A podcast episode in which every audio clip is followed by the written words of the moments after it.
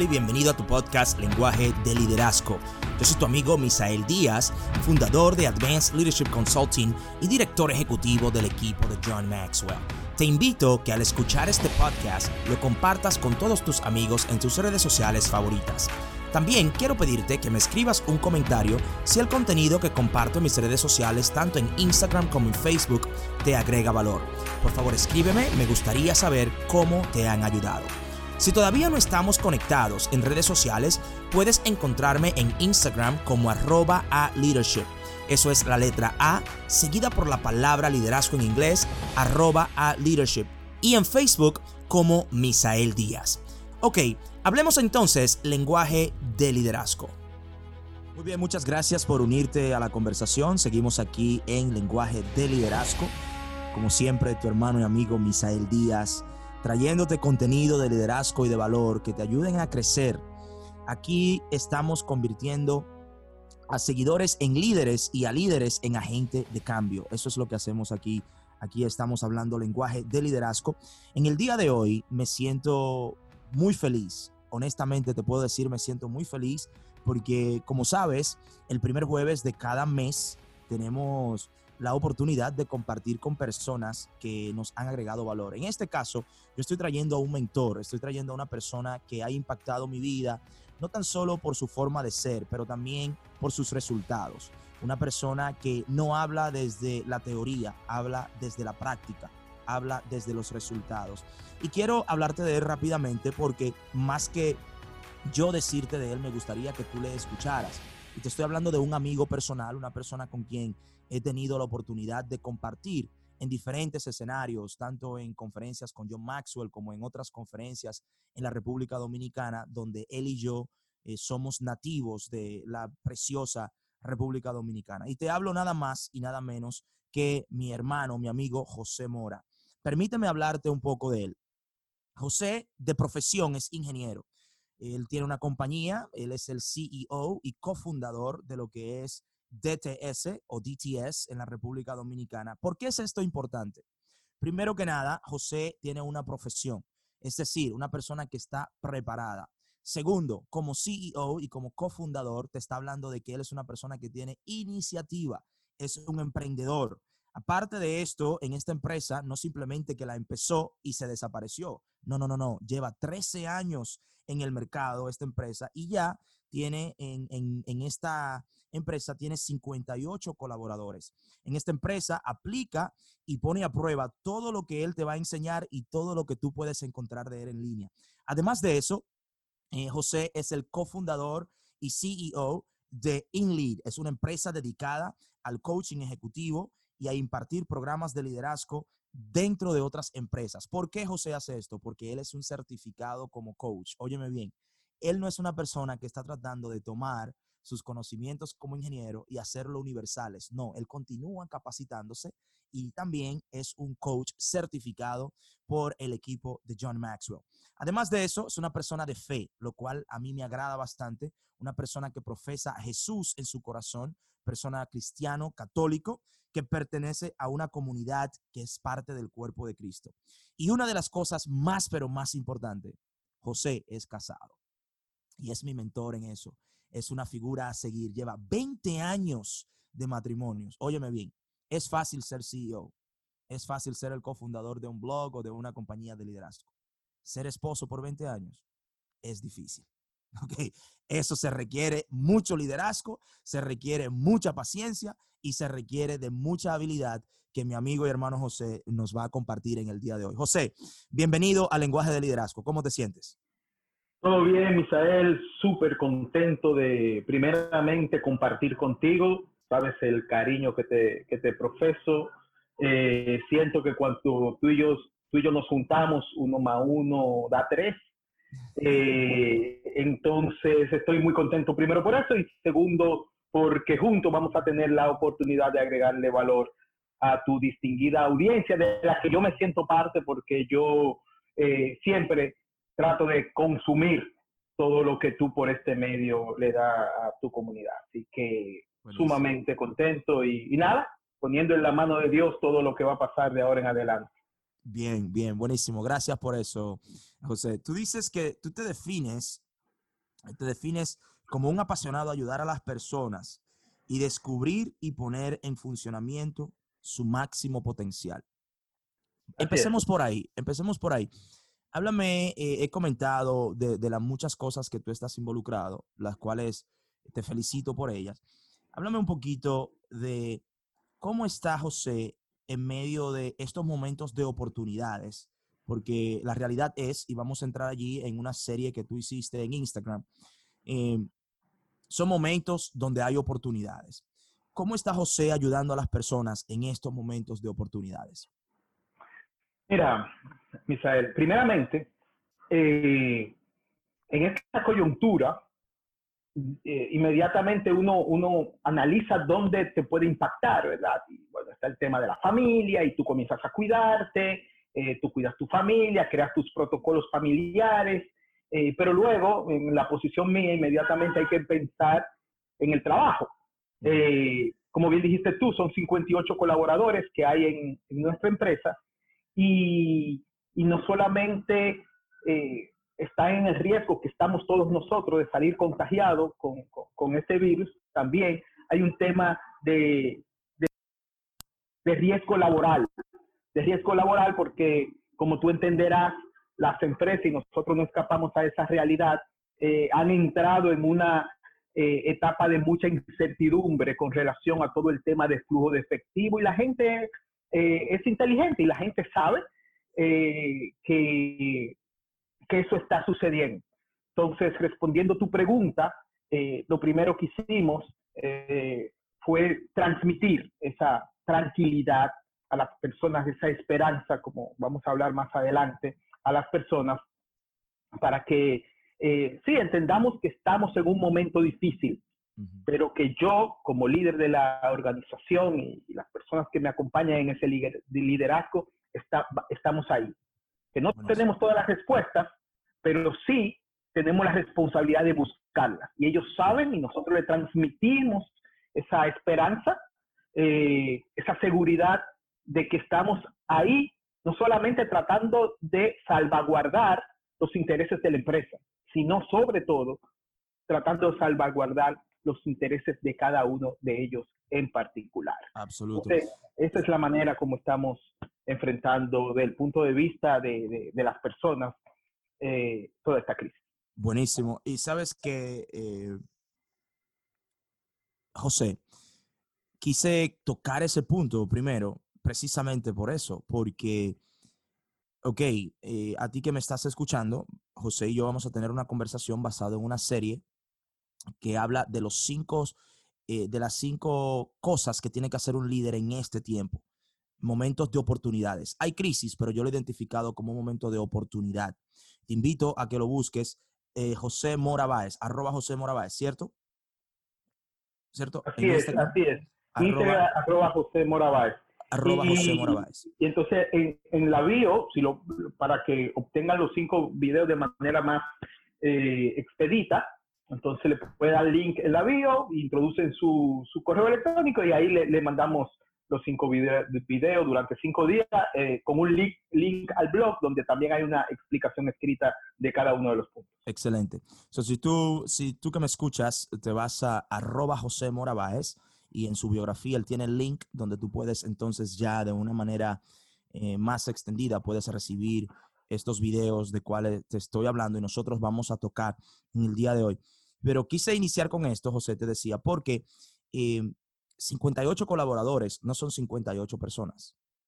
Pueden ser 200 personas. ¿Entiendes? Así es.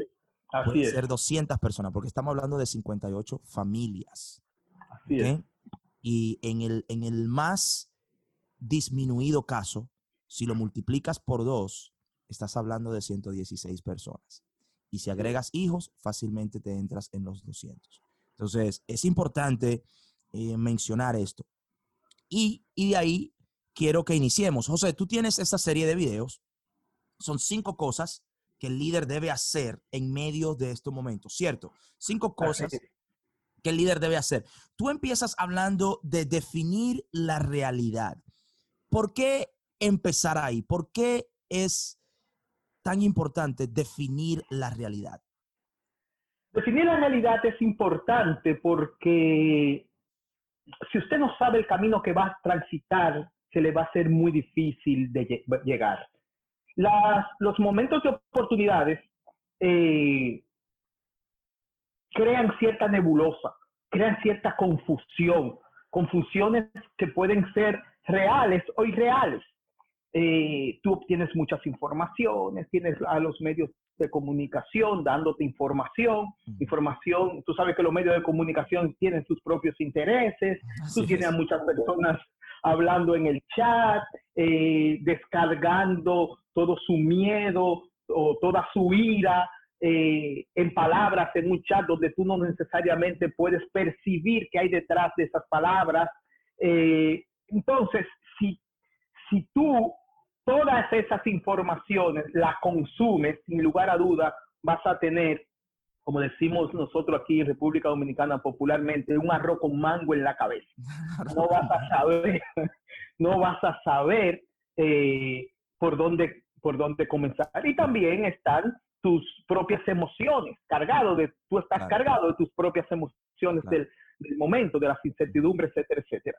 Entonces, eh, es importante para tú marcar un camino, comenzar y definir la realidad. Y la definición de la realidad comienza por tener las informaciones correctas.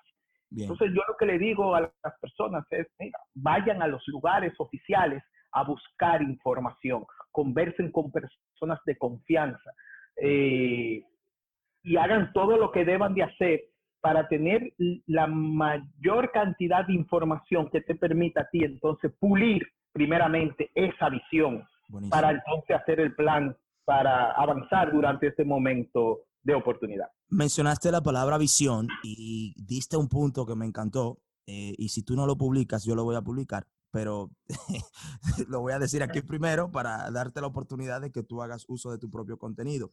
Pero en el video tú dices, la buena información pule la visión. La buena información pule la visión. Háblame de eso, porque eso me, eso me chocó, es decir, positivamente me chocó y me gustaría escucharte expandirlo un poco más. La buena información pule la visión. Claro. Lo primero que tenemos que, definir es qué es buena información. Y la buena información es la información que proviene de lugares oficiales, la buena información es aquella información también que te ayuda a ti a avanzar, que te ayuda a ver lo que tú necesitas ver. Luego vamos a hablar, decimos, bueno, entonces está bien, eso es buena información. ¿Y qué es pulir? Pulir es limpiar, pulir es, es afinar, pulir es quitar eh, todo aquello, por pequeño que sea, que, que puede interferir entre donde tú estás y donde tú quieres estar. Tú y yo sabemos, Misael, que los líderes están aquí eh, físicamente, pero su mente está más adelante, su mente está hacia donde ellos se quieren dirigir. Pero para eso hay una condición, tienen que ver. Correcto. Tienen que ver, tienen que percibir. hay cosas que se, que se ponen en el medio y a veces no nos damos cuenta. Todos los líderes creen que tienen una visión. Y todos tienen alguna visión. Ahora hay que ver qué visión, qué es lo que tú estás viendo. Porque tú y yo estar sentado en el mismo sitio, mirando para el mismo lugar y estar viendo cosas diferentes. Totalmente diferentes, totalmente diferentes. Eh, y por eso es importante la buena información, porque el hecho de que estemos sentados en el mismo lugar, mirando en la misma dirección, no significa que ambos tenemos la misma información. Exacto. Y veamos cosas diferentes. Es que la información que tenemos, bueno, es la información que tenemos y segundo es eh, de dónde viene, de dónde viene, cuál es la fuente de esa información. Muy, pero muy importante. Entonces, la buena información pule tu visión. Lo que José nos está diciendo de que el líder está aquí, pero su mente está donde quiere ir, es que el líder no vive en el presente, el líder vive en el futuro, el líder no vive en lo que es, el líder vive en lo que va a ser, en lo que puede ser.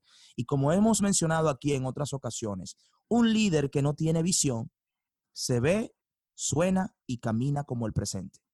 ¿Ok? Un líder que le falta visión se ve como el presente. Entonces, eso es lo que José nos está diciendo.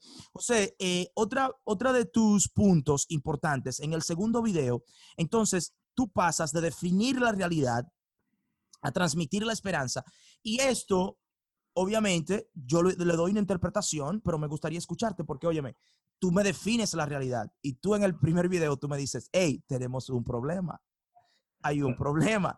Eh, es probablemente que eh, antes éramos 10, ahora vamos a hacer 4, pero hay que hacer el trabajo de 10. ¿Me entiendes? El proyecto que nosotros pensábamos que no iba a dar mucho, ahora probablemente no, no nos va a dar nada. Entonces, es como que tú me das un, un golpe, pero luego tratas de incentivarme. Háblame de esa transición de definir la realidad a transmitir esperanza. Exactamente. Mira, Misael, al definir la realidad, como bien dices tú, tú te das cuenta de que ese camino a transitar no necesariamente va a ser tan expedito como tú quisieras. Pero, y te das cuenta que hay problemas, hay, hay, hay situaciones. Y eso, como líder, tú tienes que, que tener la conciencia de, de, que eso va a cargar emocionalmente a tu gente. Mm. Y nosotros, los seres humanos, Misael, obramos desde lo que sentimos, no desde lo que sabemos. Mm. Tú y yo podemos ir a la misma universidad, aprender, sacar la misma nota y luego vamos a accionar de manera diferente porque nuestro, todo, todo nuestro ser, toda nuestra forma de ver el mundo que nos va condicionando y va creando emociones en, nosotros que nos va haciendo actuar de una u otra manera. Entonces las personas actúan desde, desde lo que sienten y en un eh, eh, en un momento de crisis, en un momento de oportunidad, las personas se sienten eh, inseguras, se sienten con dudas, se sienten con muchos grados de incertidumbre, con miedo, todas esas emociones le pueden asaltar. Y usted como líder tiene que tener conciencia de eso, tener la capacidad de ponerse en los pies de sus colaboradores. Y, y desde ahí entonces hacerse la intención de transmitir esperanza. ¿A qué, ¿A qué, yo le llamo esperanza? Mira. Sí, por favor. Muchas personas, hay muchas personas que hablan de que, de que son muy positivas. Yo, yo establezco una distinción importante entre lo que es ser positivo y lo que es tener esperanza. El que es positivo muchas veces dice, bueno, yo soy positivo. Positivo porque sí, porque sí, porque yo soy así una persona positiva y yo creo que todo va a salir bien y bla, bla, bla, bla, bla. Y se queda ahí en, eh, en esa motivación y en palabras. en palabras. En palabras. Las personas que tienen esperanza, primeramente, tienen la esperanza puesta en alguien o en algo. En mi caso y en el tuyo, nosotros tenemos la esperanza puesta en Dios, pero al mismo tiempo, al mismo tiempo, sabemos que Dios cuenta con nosotros para que su voluntad se haga realidad. Es decir, el positivo es una actitud pasiva, el que tiene esperanza es una actitud activa, porque sabe que tiene que accionar para que eso que Dios quiere se pueda hacer realidad. Entonces, la persona que tiene esperanza actúa. Mm. Entonces, eso es lo que tú tienes que transmitirle a, a tu gente. Claro. El concepto de que mira, las cosas van a salir bien. Dios quiere que las cosas van a salir bien, pero Dios cuenta con nosotros.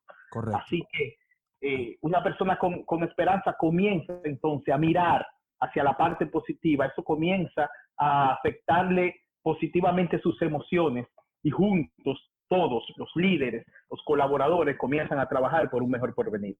Cuando, cuando te escuché decir de que la esperanza es activa, wow, la esperanza definitivamente, ese punto de que, ok, el positivismo es una actitud pasiva que espera que llegue donde mí, pero la esperanza es activa, me fui a la palabra expectativa.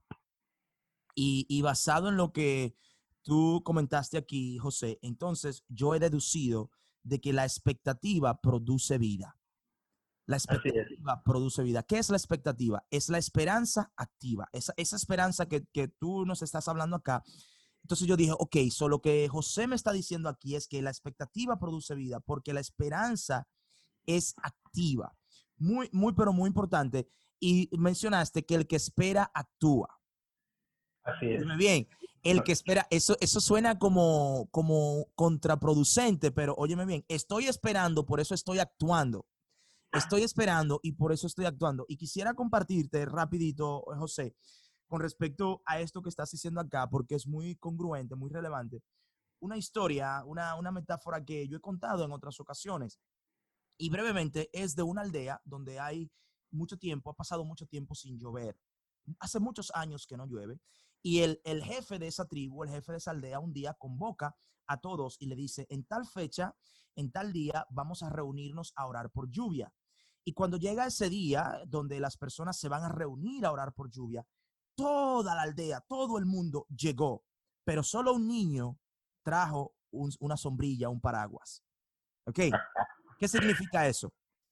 Todo el mundo quería agua, pero solo uno la estaba esperando. el que espera actúa. actúa. Y algo, y algo, José, que nosotros hacemos acá, y es que quiero aprovechar ahora con esta frase que tú has dado. Nosotros todas las semanas compartimos una frase y le pedimos a la audiencia que está allí escuchando lenguaje de liderazgo que tú vayas ahorita, vaya, vete en este momento, abre tu Instagram, vete a las historias y vamos a compartir esta frase. Entonces, ¿cómo tú lo vas a hacer? Tú vas a escribir el que espera actúa, arroba José, eh, arroba José Morabaez, arroba José Morabaez, arroba a leadership y tú lo vas a compartir. porque Cuando tú compartas esa frase, José la va a ver, yo la voy a ver y ambos la vamos a compartir. El que espera actúa. Arroba José Morabaez, arroba a leadership. José, definimos realidad, transmitimos esperanza. La expectativa produce vida, eso es producto de tus pensamientos, ¿ok? Eso espero, yo espero ver esa publicación, porque si no, yo lo voy a hacer. Entonces, la esperanza es activa. Y luego entonces debo involucrar y empoderar. Una de las cosas que como líderes nosotros enfrentamos, y hemos hecho acá eh, episodios basados en esto anteriormente, es que hay momentos donde a nosotros no nos gusta ni involucrar a otros y mucho menos nos gusta empoderar. ¿Por qué invitas tú que en el momento más crítico, los momentos más difíciles, óyeme bien, las cosas no están tan suaves como antes? Entonces, ¿por qué ahora en medio de la oportunidad, llamada crisis, en medio de la oportunidad, nos invitas a que involucremos y que empoderemos? Háblame de eso. Mira, lo que sucede es que primero, en estos momentos de oportunidad las cosas se dan muy rápido. Tú no tienes mano, tú no tienes mano para todo. Tú, no lo puedes hacer todo. Eh, entonces, eso es por un lado. necesitas involucrar a tu gente para que, uno, te den una mano. Dos, te den otras perspectivas. Y, lo que estoy diciendo y lo que estamos hablando, Misael, tú y la audiencia saben que no solamente aplica a estos momentos de crisis, a estos momentos de oportunidad. Lo que estamos hablando aquí aplica al liderazgo en el día, en, el día a día. Lo que pasa es que eh, en estos momentos toma mayor, toma mayor relevancia. Entonces, eh, es importante que el líder entienda que tiene colaboradores con los que puede contar para, para salir de la, de la crisis. Eh, y tercero, muy importante, muy importante, porque cuando tú pones a las personas a accionar, a trabajar, lo sacas de ese letargo mental y emocional que tienen fruto de la situación. Cuando la gente está trabajando y tú le estás delegando y tú le estás manifestando confianza, mira, Misael, dentro de todas las personas la mayoría de las personas hay un gigante interior dormido. Hay un gigante interior, hay un potencial. Tú hablas mucho del, potencial. Siempre te oigo hablando del, potencial. Y yo, al igual que, que, tú, creo en el potencial de las personas. Por ejemplo, yo creo que tú, tú, Misael, tú no has explotado todo el potencial que tienes. Y gracias a Dios, porque entonces todo lo que has logrado y todavía tiene un trecho sumamente amplio por explotar yo sé que tú no lo has explotado todo, yo me considero que no lo he explotado todo. Entonces, las personas que nos rodean tampoco han explotado todo su potencial. Entonces, ese gigante interior, cuando llega la crisis, ¡boom!, te golpea. Y tú tienes al mismo tiempo la capacidad de darle un aliento de vida a, a esa persona a través de manifestarle tu confianza y decirle, tú me puedes ayudar en este momento, yo creo en ti, eh, y esto es un momento para que juntos salgamos adelante. Ese gigante interior se levanta y encuentra una coyuntura, una oportunidad para manifestar ya lo que venía en su mente y en su corazón hace mucho tiempo. Entonces, Eh, por eso es tan importante eh, involucrar y empoderar en este momento. Buenísimo. Es un tema de empoderar el potencial, involucrar. Manifiesta confianza. So, esto no es algo, y es importante como descifrar, porque tú, tú das mucho. Es importante lo, descifrar esto, José. Yo no te estoy involucrando en la crisis, en medio de la oportunidad. Yo no te estoy involucrando ahora porque yo quiero molestarte o porque yo quiero darte a ti el trabajo sucio. No es eso lo que está diciendo. Es que yo te confío. Es que el líder confía. Y además de eso, oye lo que José dice, viene la crisis y te da. Y cuando viene la crisis y te da, entonces es muy normal, probablemente, probablemente no en los 58 colaboradores. Es posible que tú tengas algunos que no, pero es muy posible que entre tus colaboradores, uno que otro quiso quitarse, quiso rendirse. Y como líder, tú debes decir, hey, no, espérate, párate, yo confío en ti y te voy a involucrar para demostrarte confianza. Es decir, cuando José habla de involucrarte para darte confianza, es que yo puedo elevar tu ánimo dándote trabajo.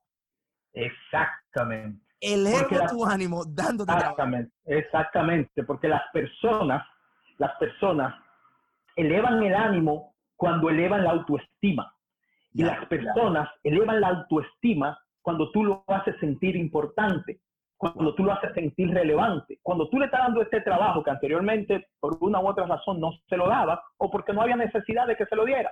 Le dabas este trabajo y él dice, wow, están confiando en mí, mi autoestima se eleva, mis, y, me pongo un estado emocional que me hace ser mucho más productivo y todos salimos ganando. Buenísimo. Bien, estamos hablando con José Mora dominicano, CEO de DTS, DTS, una compañía de tecnología en la República Dominicana, CEO y cofundador de InLead Coaching, una empresa que se dedica a capacitar y entrenar líderes a un nivel corporativo. Y venimos hablando basado en su serie de Instagram y en su blog. También tú puedes encontrar en inlead.com, inlead.com. Okay. Punto de o.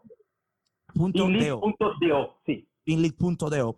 Venimos, eh, venimos hablando de su, de su serie, cinco cosas que los líderes deben hacer en tiempos de crisis. Cinco cosas. Y hemos definido la realidad. Hemos estado hablando de transmitir esperanza, involucrar e, y empoderar a los demás, a sus colaboradores. José, el cuarto video nos habla de guiar con flexibilidad. Guiar con flexibilidad. Y tú diste un punto aquí que me encantó bastante. Y yo quiero escucharte hablar de eso y luego quiero compartirte brevemente algo porque a mí me, llamó bastante la atención y es algo que yo creo y quiero compartirlo contigo. Pero tú decías, el plan debe ser flexible, guiar con flexibilidad. Háblame de que el plan debe ser flexible y cómo guiamos nosotros con flexibilidad. Sí, mira, es muy importante el tema este de guiar con flexibilidad. Anteriormente, hemos hablado de involucrar y empoderar. Pero no basta con que usted involucre y empodere a la gente. Usted también tiene que guiarlo porque posiblemente ahora tengan que transitar caminos que anteriormente no, no transitaban. Posiblemente ahora lo tengan que hacer a una velocidad, fruto del momento que estamos viviendo, que posiblemente esa no era su velocidad habitual. Entonces, usted tiene que guiarlo. Ahora, ¿por qué con flexibilidad? Porque usted tiene que ser humano en esta situación. Usted tiene que entender que su gente está posiblemente afectada emocionalmente. Y usted no puede venir con esa actitud que muchas veces tenemos los líderes, esa actitud de perfeccionismo, eh, pidiendo esa perfección de su gente cuando usted ahora que lo está posiblemente involucrando. Eh, para eso, usted tiene que clarificarle el, camino, trazarle cuál es ese camino. Y ahí es que yo hablo de, de hacer el plan. Un plan flexible, un plan flexible, ¿por qué?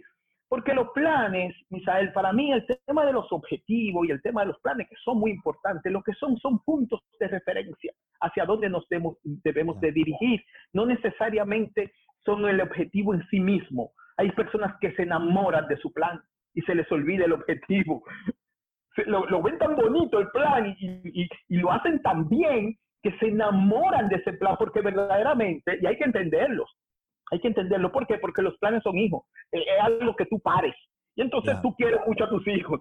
Pero la realidad es que un plan, si no está cumpliendo con su objetivo de que tú alcances la meta, entonces sencillamente lo que tú haces es que lo eliminas, lo modificas, lo adaptas para que entonces pueda alcanzar. Y eso es ser flexible. Es estar, eh, usted escribe los planes eh, en arena y, en, y en una crisis, en un momento de oportunidad, tú le escribes en arena porque puede subir la marea fruto de la crisis, guay, se lo puede llevar. Entonces no pasa nada, se lo llevó y se lo llevó, vamos a hacer otro. Vamos a hacer otro y, juntos vamos a, determinar hacia dónde nos vamos a dirigir. Y, ese, es, ese es el punto que me, sabes, tú diste bastante acá y me, y me llama bastante la atención porque tú hablas de que el plan debe ser flexible y lo dijiste ahora mismo, hay personas que se enamoran del plan. Entonces, señores, yo estoy en este momento, yo simplemente soy un intérprete. ¿eh? José está soltando contenido, yo estoy interpretando el contenido. Oye lo que él te está diciendo. Cuando tú tengas un plan y una meta, enamórate de la meta, no del plan. el plan es flexible, la meta incambiable. El plan flexible, la meta incambiable. Enamórate de la meta, no del plan. Tú tienes, lo que yo veo aquí con esto del plan flexible es que tú debes tener una mentalidad de GPS. Que aunque te salgas por una ruta y tengas, ¿qué tú haces? Recalculas recalculas, recalculas. Muy, pero muy importante esto con guiarnos, eh, eh, de guiar con flexibilidad y de enamorarnos de la meta, no del plan.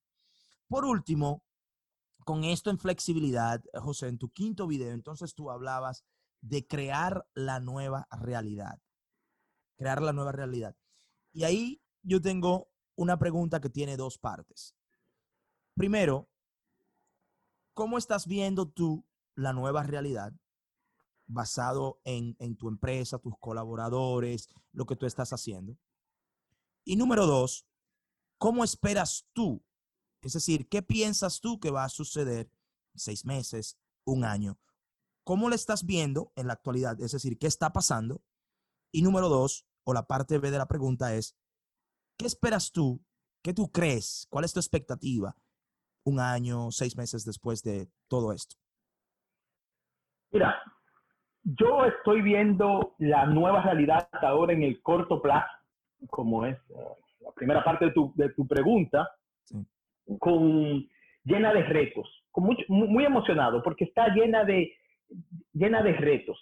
Y durante estos dos meses eh, que hemos estado en, en, esta situación, que no hemos podido estar eh, cerca presencialmente, yo he ido aplicando esto de ir creando la nueva realidad, de ir dando aquellos pasos que son necesarios para que cuando volvamos a, a la nueva realidad, porque no es volver a la realidad, va a haber una nueva realidad. Y, que, y gracias a Dios que va a haber una nueva realidad. La pregunta es a ti como líder que nos estás escuchando, esa realidad, ¿cómo, cómo será para ti? ¿Qué tú hiciste para que esa realidad eh, sea, sea diferente y esa diferencia sea para bien, porque hay personas que le va a ser diferente, pero, pero va a ser para mal, porque no hicieron nada, no aprovecharon esta coyuntura para buscar nuevas oportunidades. Entonces, eh, en la empresa, te digo que eh, me, me, da mucha emoción, porque a mí de manera natural las iniciativas, los retos, las cosas nuevas me dan mucha emoción. Eh, vamos a tener que trabajar, por ejemplo, de manera diferente la implementación del, trabajo remoto va a ser una realidad en nuestra organización y eso trae sus propios retos. Y estamos trabajando con eso, con todos los protocolos, el cómo, cómo va a ser, cuándo se, nos juntamos presencialmente, cuándo no, en función de eso, eh, cómo, vamos a dar seguimiento, eh, cómo vamos a visitar a los clientes. Por ejemplo, ahora que ya aquí en República Dominicana en esta semana, eh, de manera oficial, gobernó el tema de la, de, la, presencia física de los colaboradores en las organizaciones. Entonces, eh, ya nosotros tenemos que pensar, ok, ¿qué, ¿qué, vamos a hacer con las personas? ¿La mandamos al trabajo? Nosotros, por ejemplo, yo dije, no, en esta, hasta el primero de, junio vamos a seguir trabajando así, estamos siendo productivos así, vamos a seguir cuidando la salud de los, colaboradores y entonces vamos a hacer un plan de un retorno paulatino eh, y, estamos trabajando en eso. Y gente, hay gente que no va a ir a, partir del primero de junio, hay otras personas que van a ir dos veces a la semana. Y todo eso eh, es súper emocionante porque ahí hay muchísimas oportunidades, ahí hay ahorro de dinero para los colaboradores, para la misma empresa hay ahorro de dinero. Porque no es lo mismo tú tener 58 personas sentadas que tú tener 10 personas sentadas. Los consumos no, no son lo mismo, eh, etcétera, etcétera. Entonces, te digo que lo estoy viendo con, con mucha esperanza. Esto es, esto es algo que es diferente para cada empresa, para cada líder, porque cada quien está en una posición diferente. Aquí es que entra de nuevo la necesidad de definir la realidad, de clarificar en todo momento la realidad. Por ejemplo, Misael, ahora ya eh, eh, yo he venido aplicando estos cinco puntos, ¿verdad? Pero ahora tengo que comenzar el punto uno otra vez. ahora, ahora es una nueva realidad. Esta es una realidad diferente a la que fue hace dos meses. Correcto. Y tú me, tú me estás haciendo la pregunta por eso, porque esta es una nueva, es una nueva realidad. Y, y, y, y, ya en este entorno yo tengo que entonces transmitir nueva esperanza, yo tengo que involucrar y empoderar de manera diferente, yo tengo que comenzar a guiar de manera diferente. Los cinco puntos y entonces luego, ahora, y tengo que entrar en el quinto punto de definir la segunda pregunta que tú me, hiciste. ¿Cómo tú lo ves dentro de un año? Esas son las cosas que yo tengo que comenzar a trabajar desde ahora. Desde ahora yo tengo que comenzar a accionar para, para yo ver cómo es lo que yo pienso que va a ser. Mi intuición como líder me dice las informaciones que recibo, entonces, ¿cómo, cómo va a ser? Mira. Porque eso va a hablar de tu visión. Habla de, de, lo que, de tu visión. Exactamente. Entonces, eh, respondiendo a tu segunda pregunta de cómo yo creo que dentro de seis meses, un año van a estar las cosas, yo creo que van a estar mucho mejor, pero yo creo que, que van a ser diferentes. Yo creo que tenemos que estar todos en la posición de eh, dejar ir algunas cosas. Mm. Dejar ir algunas cosas. Darnos cuenta de las cosas que son verdaderamente necesarias. Vas a triunfar si estás dispuesto a dejar ir muchas cosas. Vas a triunfar si estás dispuesto a que entren nuevas cosas en tu vida, que entren nuevas cosas en tu dinámica empresarial, cosas que vayan a beneficiar y que nos ayuden a caminar por esta nueva realidad. José, eso es importante ahí y quise interrumpir porque a veces nosotros deseamos un nuevo nivel o una nueva vida o una nueva realidad, pero no queremos dejar ir las cosas que nos llegaron hasta donde nosotros estamos. Entonces, José no lo dijo así y él puede aclararlo un poco más o puede agregarle, pero lo que él nos está diciendo a ti y a mí es que nosotros no podemos ir a la nueva realidad con, con nuestros viejos hábitos, con nuestra mala disciplina que teníamos en el, hace seis meses atrás, tres meses atrás. Tú no vas a, tú no vas a sobrevivir, tú no vas a, a, ser sostenible en, en, el nuevo mundo con la vieja tecnología. Tú no puedes, tú no puedes tener un negocio en el 2021 con, con tecnología del 2009 o del 2010. Ya eso quedó atrás. Tú debes hacer ese cambio. Eso es lo que precisamente José nos está diciendo. Entonces, es importante, quise interrumpirte porque a veces nosotros decimos, bueno, me funcionó el año pasado, ¿por qué no me va a funcionar ahora? Yo estoy teniendo cierto nivel de éxito. ¿Ah? Exactamente, exactamente. Pero el éxito, el éxito de hoy no se, no se logra haciendo las cosas de la guerra. Ya, ya. Es el punto. Muy claro. Me quedo en este punto de crear una nueva realidad, José. Yo me quedo, tú dijiste lo siguiente, si no cambiaste, no hiciste. Te quedaste. Si no cambiaste, te quedaste. Exacto. Si tú no cambiaste, te quedaste. Si tú no cambiaste, tú no hiciste. Tú no hiciste lo necesario para eh, moverte en este tiempo de oportunidad, que es un momento de nosotros expandirnos y crecer. Bien, estamos teniendo una conversación con José Mora Báez. Él es el CEO de DTS, una compañía tecnológica en la República Dominicana y cofundador y CEO de InLead.do. InLead.do es una compañía que se dedica a la capacitación y entrenamiento de líderes ejecutivos en diferentes partes del mundo. Y hemos hablado, eh, basado en cinco puntos, como definir la realidad. Es el primer, la primera responsabilidad del líder en estos tiempos de oportunidades. Muchos le han llamado crisis, pero es oportunidades. Definir la realidad. Segundo, tú debes transmitir esperanza. Claro, te digo los problemas que pueden haber, pero te digo también cuál es nuestra expectativa, entendiendo de que la expectativa produce vida. Y con esa expectativa, como tengo una buena expectativa, entonces involucro y empodero a los colaboradores. ¿Por qué? Porque empoderando yo creo confianza, es lo que nos dice José. Número cuatro es que guiando, entonces debemos ser guías de flexibilidad. ¿Por qué? Porque el plan debe ser flexible, pero la meta es incambiable. Enamórate de la meta, no del plan. Y por último, él nos dice que debemos crear la nueva realidad y esto, José, te paso a ti de nuevo la palabra, porque esto que tú has creado aquí es lo que yo llamo contenido atemporal. Es atemporal, es decir, que funciona en toda temporada, porque cada nivel que yo vaya, yo tengo que volver de nuevo al punto número uno, que es lo que tú me estás diciendo, a definir la realidad. So, lo que José ha compartido con nosotros aquí en el día de hoy, funciona hoy, funcionará en 10 años y funcionará en 50 años. Y si tú te tienes la capacidad de regresar a 100 años atrás, estos principios aplican también. José, ¿qué más tú quisieras agregarnos que en el día de hoy? Mira, Misael, yo quisiera decirle a, tu audiencia que, que tengamos esperanza, que tengamos esperanza bajo el concepto de la esperanza que dimos anteriormente que, tengamos esperanza en que las cosas van a salir bien, pero que trabajemos para que esas cosas salgan bien. Que, que los malos hábitos, como tú dijiste, hagamos un plan para comenzar a dejarlos, de, dejarlo atrás. Que comencemos a deshacernos de todo aquello que, que no nos suma. Mira, yo hice un listado en la empresa y, y, y comencé a salir de algunas cosas que por, que posiblemente por haraganería no había salido de ella, porque no tuve el carácter suficiente, porque no pesaban tanto, porque se veían bonitas, eh, suscripciones de esto, suscripciones de lo otro, un servicio de tal cosa, un anuncio allí de tal cosa, que cuando tú sumas en momentos como estos, no te suman, no te suman. Entonces tú tienes que comenzarte a quitar eh, de, toda esa, esa carga.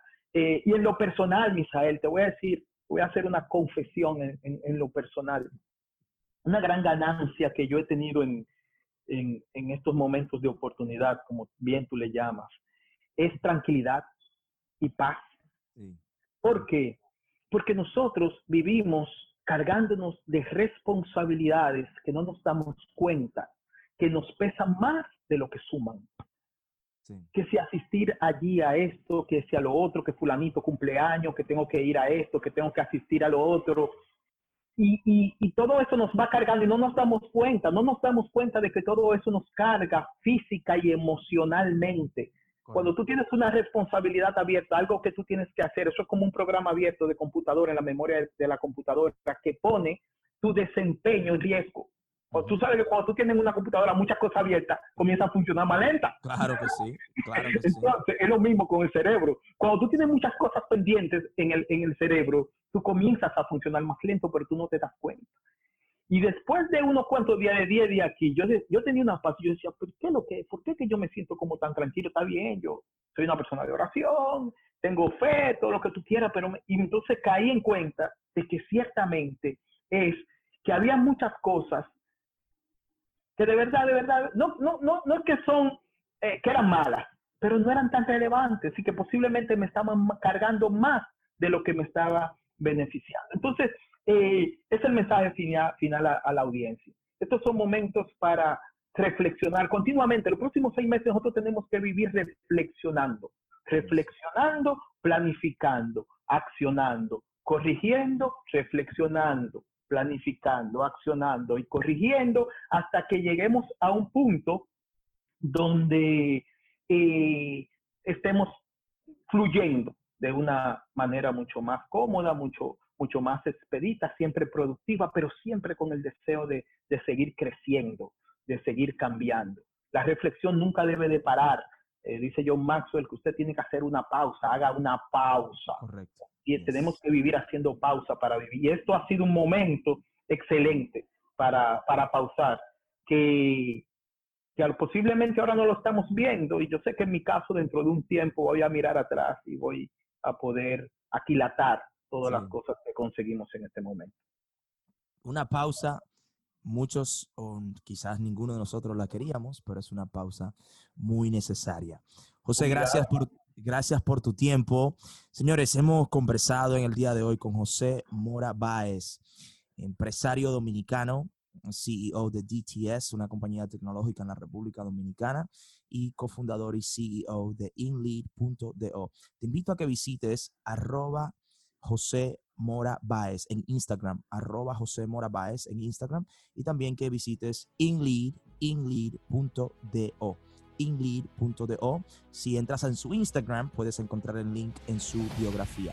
Recuerda que esto se llama lenguaje de liderazgo. Te invito a que compartas este podcast con todos tus amigos en tus redes sociales. Yo soy tu amigo Misael Díaz. Por el momento te digo muchas gracias, que estés muy bien. Gracias por acompañarme en Lenguaje de Liderazgo Podcast. Si has encontrado valor en este contenido y quisieras que fuera tu mentor, te invito a The A Leadership Academy. The A Leadership Academy es un programa de mentoría mensual donde tú y yo, junto a un grupo de personas, nos unimos en una llamada privada, donde por dos horas comparto una enseñanza y ofrezco mentoría contestando tus preguntas. Por favor visita a leadershipacademy.com para más información. Recuerda que puedes encontrarme en Instagram como arroba a leadership, eso es la letra A seguida por la palabra liderazgo en inglés, arroba a leadership, y en Facebook como Misael Díaz. Si tienes preguntas o algún tema relacionado con liderazgo, desarrollo y crecimiento personal, por favor escríbeme a lenguajedeliderazgo.gmail.com. Mientras tanto, tú puedes suscribirte a este podcast, dejarnos tu review en iTunes y compartir con tus amigos en las redes sociales. Una vez más, gracias por acompañarme en Lenguaje de Liderazgo Podcast.